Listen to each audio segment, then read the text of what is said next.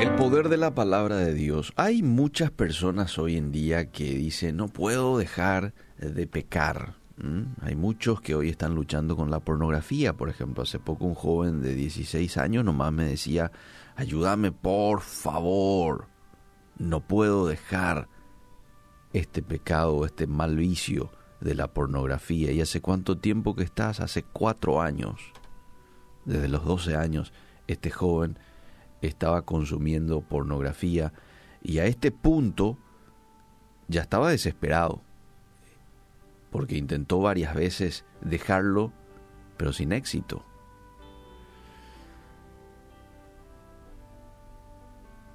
Si te atrapa tanto aquellas cosas que no agradan a Dios, te deleitas en ciertos vicios, o la famosa frase que hoy también se utiliza, no quiero orar, no quiero leer la Biblia, ¿sí? no me interesan las cosas espirituales, ¿qué puedo hacer? Yo sé que eso no está bien. Me encantaría poder ser un hombre de oración como lo son algunos, ¿verdad? Me encantaría poder agarrar, leer mi Biblia y estar horas allí leyendo, pero no puedo, no me gusta, no me agrada. ¿Qué puedo hacer?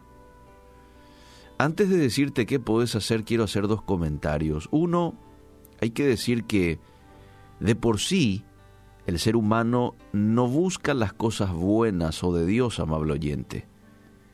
Y mientras estemos en este mundo, vamos a lidiar con esta naturaleza caída que siempre va a estar buscando satisfacer sus malos deseos. Y por el otro lado, otro comentario que quiero hacer es, cuando vos vivís una vida de desenfreno, lejos de Dios, y te das libertad satisfaciendo tus malos deseos pecaminosos, y ves todo lo que te agrada y escuchas y haces todo lo que te parece que es correcto, eso te hace esclavo del pecado que practicas. Por ejemplo, si practicas el adulterio, sos un esclavo del adulterio. Si practicas la mentira, sos esclavo de la mentira.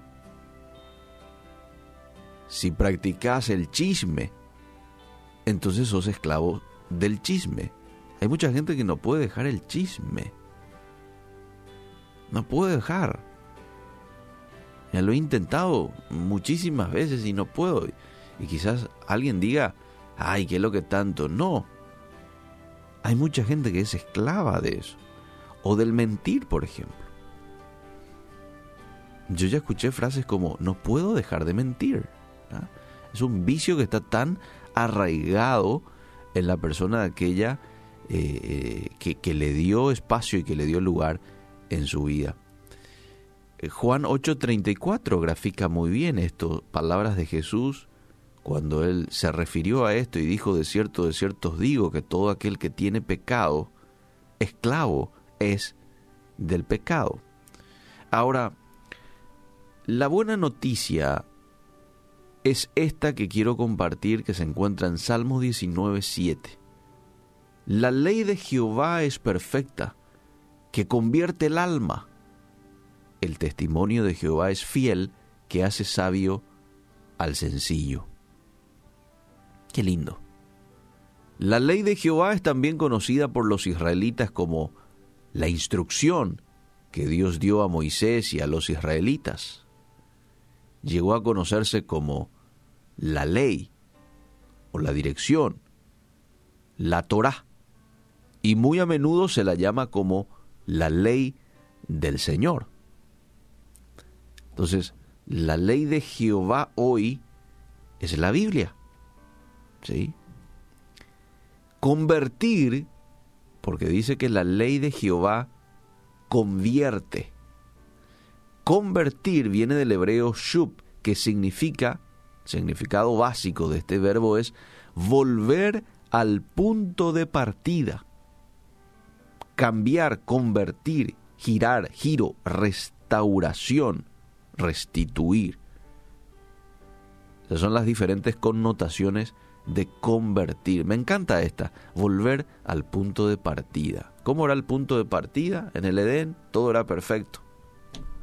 Todo era bueno antes de la caída, ¿verdad?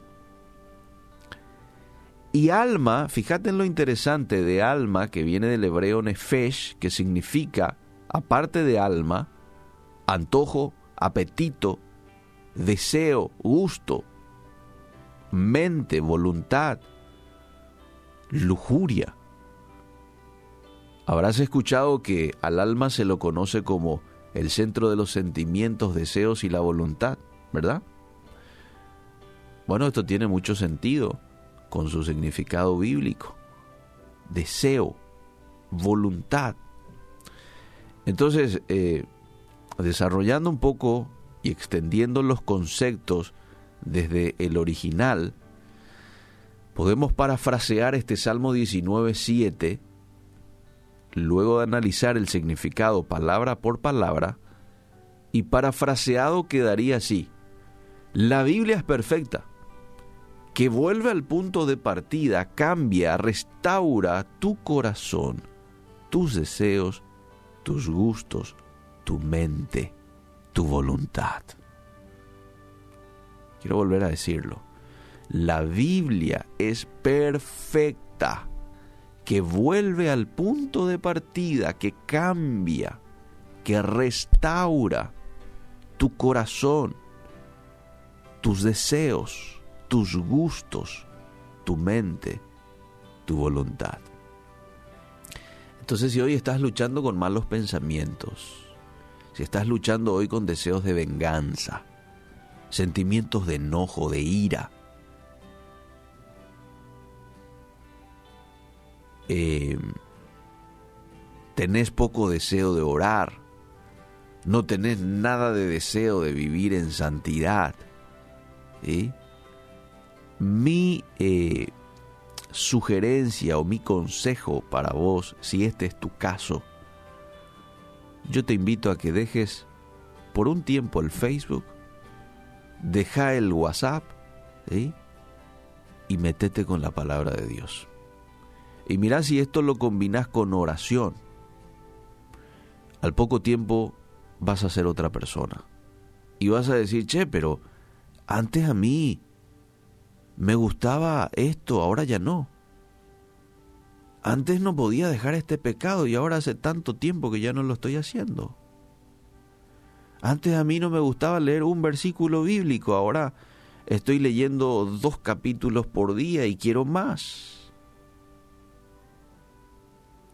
Lo bueno también, en el buen sentido, te puede enviciar, ¿verdad? La palabra de Dios también puede tomar tanto de tu deseo, de tu gusto, que vas a querer leer más y leer más y orar más, porque eso es así. A medida que practicas la oración y la lectura bíblica, el Señor va a ir poniendo más deseo en vos por su palabra y por estar tiempo con Él. La palabra de Dios te va a cambiar, amable oyente. Así nomás, te va a hacer otra persona.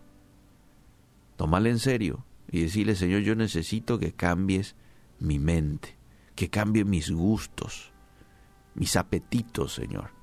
Están mal direccionados mis apetitos. Cámbialos a través de la oración, a través de tu palabra y empezá a leer. Empezá a leer un capítulo por día, dos capítulos por día y meditalo y subrayalo y memorizalo, algo que es muy importante. Y vas a ver cómo el Señor va a ir actuando en tu favor. Gracias por esta herramienta que tenemos, Dios, que es la Biblia. Gracias por la oración. Dos poderosas herramientas a nuestra disposición, que a veces como cristianos no lo tomamos muy en serio, pero que son herramientas exageradamente poderosas para cambiarnos, para hacernos otra persona, para conectarnos con el ser todopoderoso que eres tú. Gracias. Ayúdanos a utilizarlo desde hoy en adelante. Danos eh, disciplina, danos perseverancia para que podamos continuar en este camino de búsqueda de ti. En el nombre de Jesús. Amén y amén.